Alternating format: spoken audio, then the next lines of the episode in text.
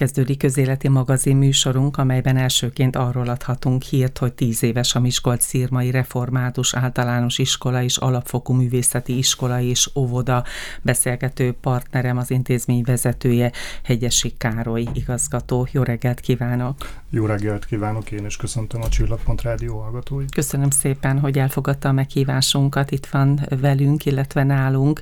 Azon gondolkodtam, amikor vártam a stúdióba, hogy a tíz esztendő az nem tűnik túl soknak egy intézmény, egy oktatási intézmény életében sem, de hogyha azt nézem, hogy tíz év alatt végez egy nyolc év folyam, és hogyha az óvodájukat tekintem, akkor pedig több három-négy éves évfolyam vagy etáp is befejezi az óvodai működését, úgyhogy ha ezt tekintem, akkor nem is olyan kevés az a tíz esztendő. Ennek a jegyében telik ez az iskolai óvodai év, tanév? Igen, ez egy jubileumi év, tehát 2012. szeptember 1-én indult el az intézmény. Talán a hallgatóknak annyit érdemes tudni erről a iskoláról, ami egy összevont intézmény, tehát egy óvodai intézményegysége is van, hogy ez 2012 előtt ez önkormányzati fenntartásban működött, és 2012 egy korszak. Határ, abból a szempontból, hogy a Tiszáni Református Egyház kerület átvette az intézménynek a fenntartását, és innentől kezdve egyházi intézményként működünk tovább, és hát igen, ahogy itt elhangzott a bevezetőben, talán emberi léptékkel mérve ez a tíz év nem olyan hosszú idő, intézmény történetében. Azt gondolom azért ez egy meghatározó tíz év, tehát sikerült lerakni azokat az alapköveket, ami az egyházi oktatás szírmára meghatározó, jellemző, és azt gondolom, hogy egyébként egy olyan magot sikerült elültetnünk tíz évvel ezelőtt, ami most hozza majd a gyümölcseit. Hogyan ünnepelnek, illetve ünnepeltek? Mert ahogy kérdeztem, és hát gondolom, hogy ez a tanév azért a jubileum jegyében is telik részben. Igyekeztünk olyan programokat felsorakoztatni, fölfűzni egy ilyen ö, láncra, hogy minden hónapban van egy olyan aktuális programunk, amely a jubileumi évhez kapcsolódik, az idei hónap, tehát az idei évben gyakorlatilag azzal kezdtük a januárt, hogy házi versenyeket szerveztünk, és a múlt hónap, csak hogy zárjam ezt a gondolatot, tehát április hónapban volt egy olyan nagy országos rendezvényünk, amely a Kárpát-medencei református óvodáknak a találkozóját tartottuk itt Miskolcon, és a házigazda az a Miskolc Irmai Református Általános Iskola és Óvoda volt. Ezt a programot talán ez a legnagyobb volumenű ilyen rendezvényünk. Az ország különböző pontjairól és külföldről is, tehát Ukrajnából, Romániából és a felvidékről is érkeztek református óvodákból. Óvodapedagógusok. Ez egy kétnapos konferencia volt, a Református Pedagógiai Intézettel közösen szerveztük. Nagyon pozitív volt a visszajelzés a kollégák részéről, a Református Pedagógiai Intézet részéről. Talán annyit érdemes tudni erről a óvoda találkozóról, hogy ez a Covid időszakban ez nem volt lehetséges megtartani, tehát egy két éves ilyen szünet után sikerült ezt ismételten megszervezni, és nagyon boldogok voltunk, hogy az intézményünk, mint házigazda vehetett részt ennek a programnak a megszervezésében. Mit mondtak a vendégek, illetve önök hogy látják a saját helyzetüket? Említette, hogy ugye határmenti települések, vidékekről is érkeztek vendégek. Milyen helyzetben vannak önök itt Miskolcon? Azt gondolom abból a szempontból, a mi helyzetünk szerencsés, hogy Miskolcnak egy kertvárosi részében helyezkedik el az intézmény, rendkívül családias ez a környezet, és gyakorlatilag ami az előnye ennek az intézménynek, hogy egy családias hangulat van, és mindenkit ismerünk. Tehát név szerint ismerjük a gyerekeket, ismerjük a szülőket, a kapcsolattartás rendkívül szoros az intézmény és a családok között, és én azt gondolom, hogy bár méretét tekintve ez egy közepes intézmény, tehát vannak tőlünk jóval nagyobb, akár egyházi intézmények itt Miskolc tekintetében is, de pontosan ez a mi előnyünk, hogy mi kis közösség vagyunk, összetartó közösség vagyunk, és nagyon gyorsan tudunk reagálni. Tehát, hogyha van esetleg valami probléma, vagy egy olyan helyzet, amiben gyorsan be kell avatkozni, akár pedagógiailag, akár más szempontból, akkor mi gyorsan tudunk reagálni, és hatékonyak tudunk lenni. Azt gondolom, hogy ez a legnagyobb előnye ennek az intézménynek, és ezért választják a szülők elsősorban a szírmai református iskolát és óvodát. Erősítsen meg, vagy száfolja meg, évekkel ezelőtt talán volt egy olyan tendencia a városban, hogy a kertvárosokból, amikor a gyermek a családban iskola köteles lett, akkor előszeretettel választottak a szülők belvárosi iskolát iskolát. Hát ilyen-olyan okoknál fogva. De most én nagyon sok helyről hallom azt, aki szírmán lakik, hogy oda járunk abba az iskolába. Tehát, mint hogyha változna a szemlélet, illetve hát nyilván az önök munkája vagy kínálata is ezt, ezt igazolja. Igen, ebben meg tudom erősíteni. Az tény is való, hogy 2012-ben tapasztaltuk ezt mi is, hogy nagyon gyakran még a szirmai szülők sem feltétlen választják a szirmai református iskolát. Ennek több oka is volt. Egyrészt az infrastruktúra, amely meglehetősen elhasználódott volt, tehát azokat a minimális fejlesztéseket nem sikerült megvalósítani, ami az oktatás színvonalát azért ilyen egészséges környezetet teremtett volna a gyermekek számára, illetve valószínűleg a szülők azért is gondolták azt, hogy nem hozzák szírmára a gyermeküket, mert az a pedagógiai profil, ami akkor működött, azt úgy gondolták, hogy talán nem elég hatékony, és az ő gyermekük számára nem megfelelő. Ez egy nagyon hosszú folyamatnak az eredménye, és rengeteg mérés, minőségbiztosítási kérdőív, szülők által folytatott személyes interjú, pedagógusokkal folytatott beszélgetésnek az eredménye az, hogy létrejött az a pedagógiai struktúra, amire én most már talán azt tudom mondani, hogy az a 21. századi pedagógiai hitvallás az jellemzi az intézményt, és az a struktúra, ami ahhoz kell, hogy hatékony munkát tudjunk végezni. Tehát a pedagógia az nem csak oktatásról szól, hanem az nevelés is és egyházi intézményként ez pedig kifejezetten az egyik fő erősségünk, hogy mi gyerekeket akarunk nevelni. Az iskola ez egy olyan hely, ahol a gyermek nem biztos, hogy jól érzi magát, sőt az esetek döntő többségében azt gondolom, hogy nem érzi jól magát, hiszen tanulni az egy teher. Be kell menni reggel, föl kell kelni előtte, tanulni kell, elő kell venni a könyvet, és amikor vége van a tanítási órának, még akkor sincs vége ennek a folyamatnak, haza kell, mert nem házi feladatot kell írnom nagyon fontos, hogy milyen az attitűd. Tehát milyen az a tanulói kapcsolat, a pedagógusok, milyen a tanulói kapcsolat a gyerekek között, ez mennyire erős, mennyire baráti, mennyire közvetlen, mennyire őszinte. Erre nagyon nagy figyelmet helyezünk, és azt gondolom, hogy ez, ez hosszú távon meghozza a gyümölcseit. Az eredményességnek én úgy gondolom, hogy számos fokmérője lehet, de talán az egyik az, hogy a gyermekeik hogyan szerepelnek a különböző tanulmányi versenyeken, és amikor én készültem a mai napra, megtekintettem az iskola honlapját, Facebook oldalát, és hát azt láttam, hogy például matematika versenyeken is nagyon szépen szerepelnek, úgyhogy gondolom, hogy akkor itt egy kicsit visszaigazolódik a szülőknek a döntése, illetve hát az önök munkája is megerősítést nyer. Mindenféleképpen. Nagyon nagy hangsúlyt fektetünk a gyerekeknek a versenyeztetésére, és azt látom, hogy egyébként nagyon szívesen is indulnak el ezeken a tanulmányi versenyeken, szívesen mérettetik meg magukat. Néhány héttel ezelőtt volt a matematika városi verseny, ahol háromtól nyolcadik évfolyamos tanulók versenyeztek, és az nekem egy nagyon nagy öröm volt, hogy három évfolyamon is a Szirmai Református Iskolás lett az első ezen a matematika városi versenyen, ami nyilván egy nagyon erős visszajelzés annak, hogy a matematika a tantárgy, oktatása az intézményben erős. De bár én humán szakos vagyok, de nagyon hiszek a mérési számokban, és talán azt lehet, hogy a hallgatók nem mindegyike tudja, hogy a általános iskolák 4. és 6. és 8. év folyamán van egy országos kompetencia mérés, több területet is vizsgálnak. Én alapvetően kettőt emelnék most ki az a matematika és a szövegértés kompetencia területének a mérése.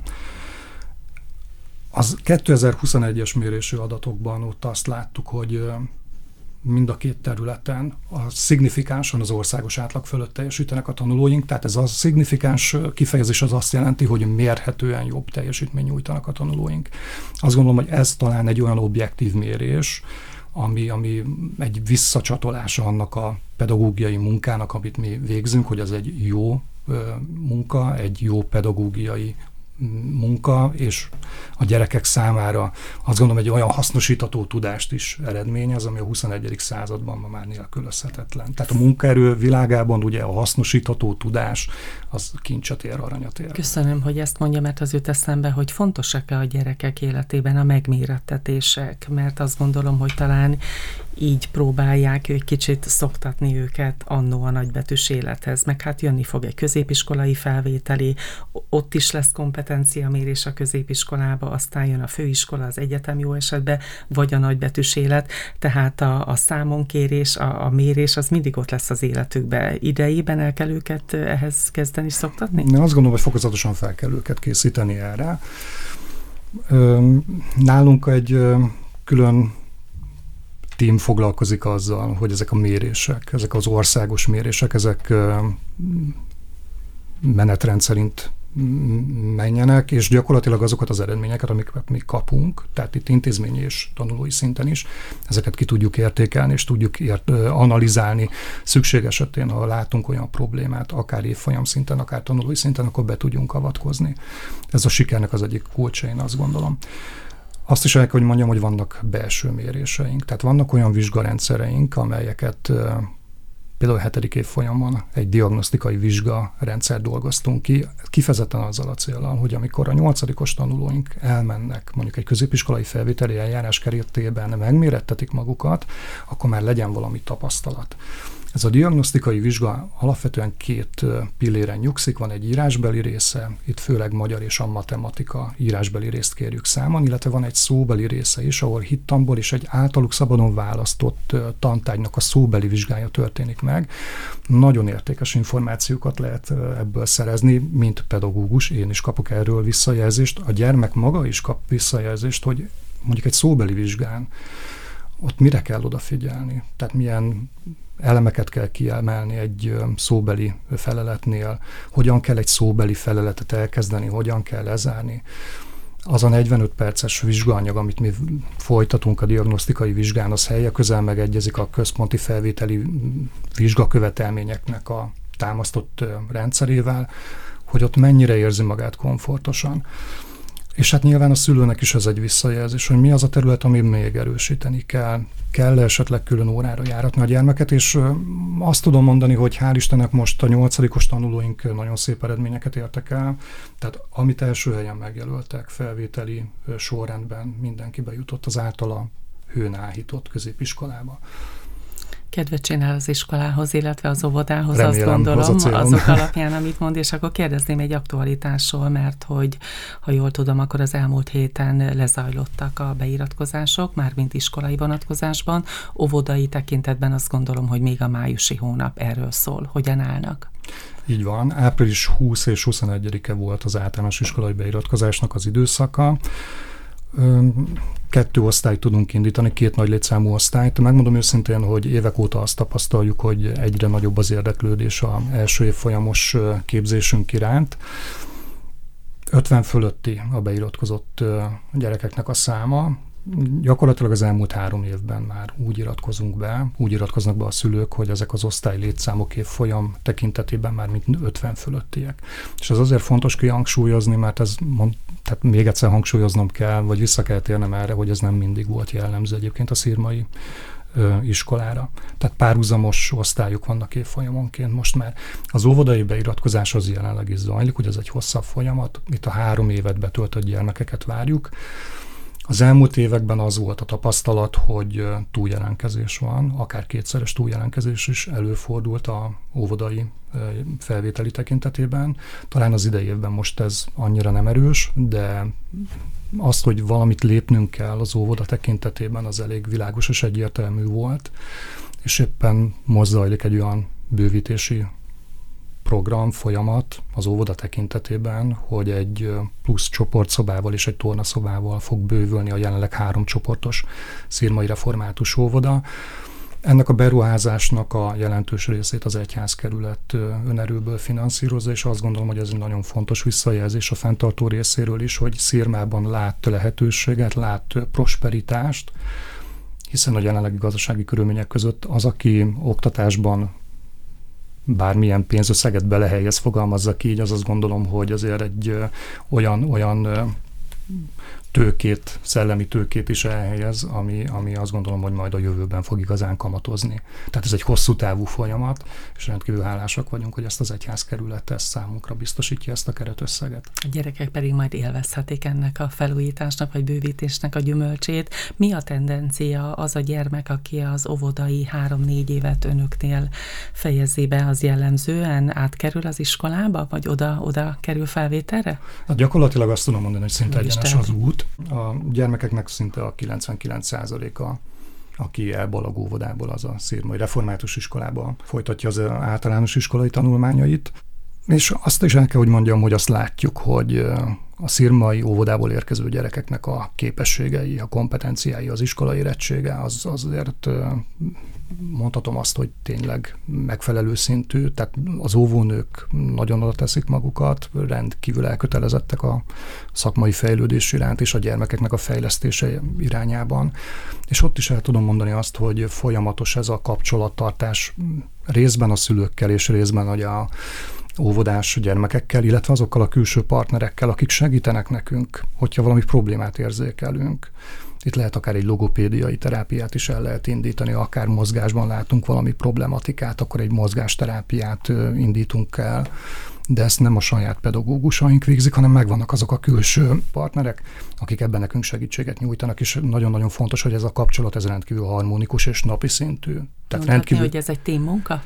Ez mindenféleképpen az tehát a, aki gyereket nevel és oktatásban dolgozik, azt pontosan tudja, hogy ez egy csapatjáték. Idézőjelbe téve a szónak a klasszikus értelmében, de ez egy csapatjáték, tehát ez, ha egy gyermek sikert ér el, akkor az nem az én egyedüli sikerem, hanem ez mindenkinek a sikere, aki foglalkozott valamilyen szinten a gyermekkel. És itt jellemzően még csak az oktatásról beszélünk, hiszen a beszélgetés elején a nevelést is említette természetszerűleg, de hát az azt gondolom, hogy a mindennapjaik szerves része, mint egy másfél hónap van hátra, az idei iskolai tanévből. Milyen programok várnak még önökre?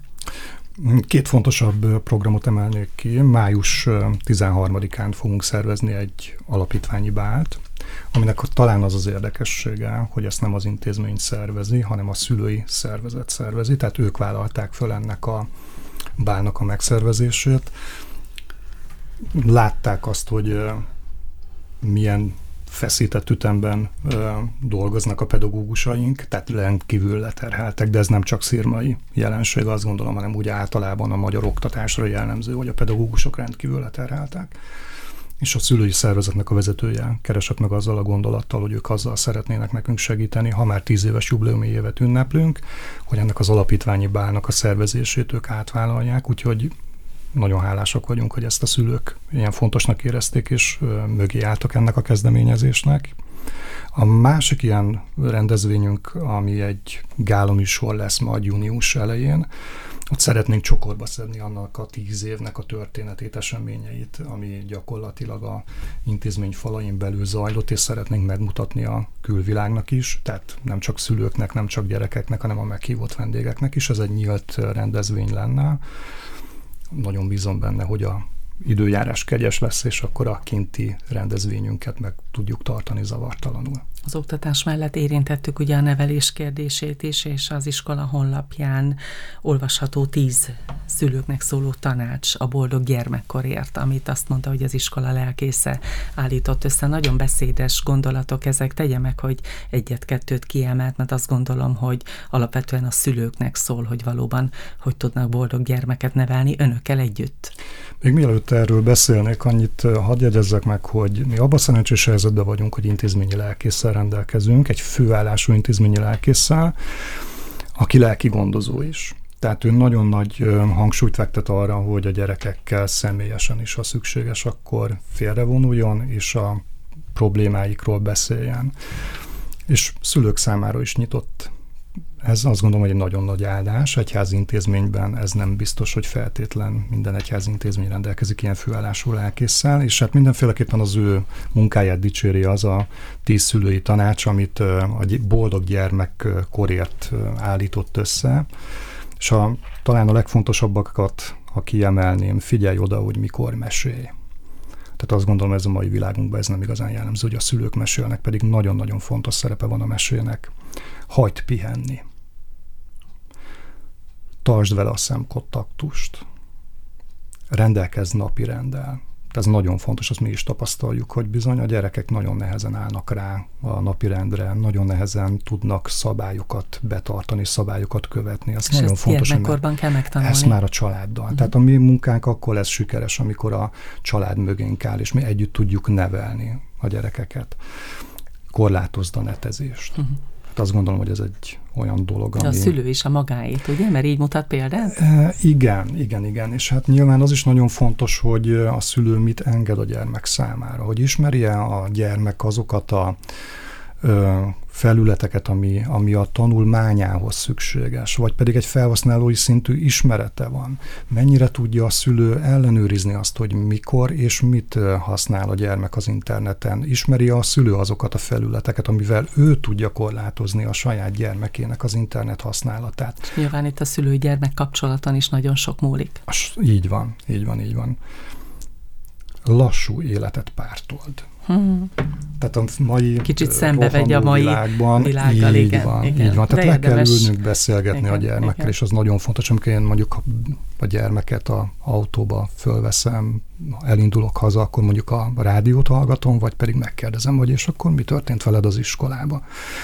És túl azon, hogy semmi, hagyjunk időt elmondani neki, van, ugye? Mert van. általában az első válasz csípőbe lesz szokott lenni. Hát nagyjából tíz ilyen jó tanácsot sorolt fel, ugye a tíz év kapcsán, hogyha így össze lehet kötni ezt a két dolgot. Tíz éves a Miskolc-Szirmai Református Általános Iskola és Alapfokú Művészeti Iskola és Óvoda. Sok-sok tíz évet kívánok még önöknek. Hegyesi Károly intézményvezető volt a Csillagpontárjó vendége. Köszönöm szépen, hogy Nagyon itt volt. szépen köszönöm a meghívást.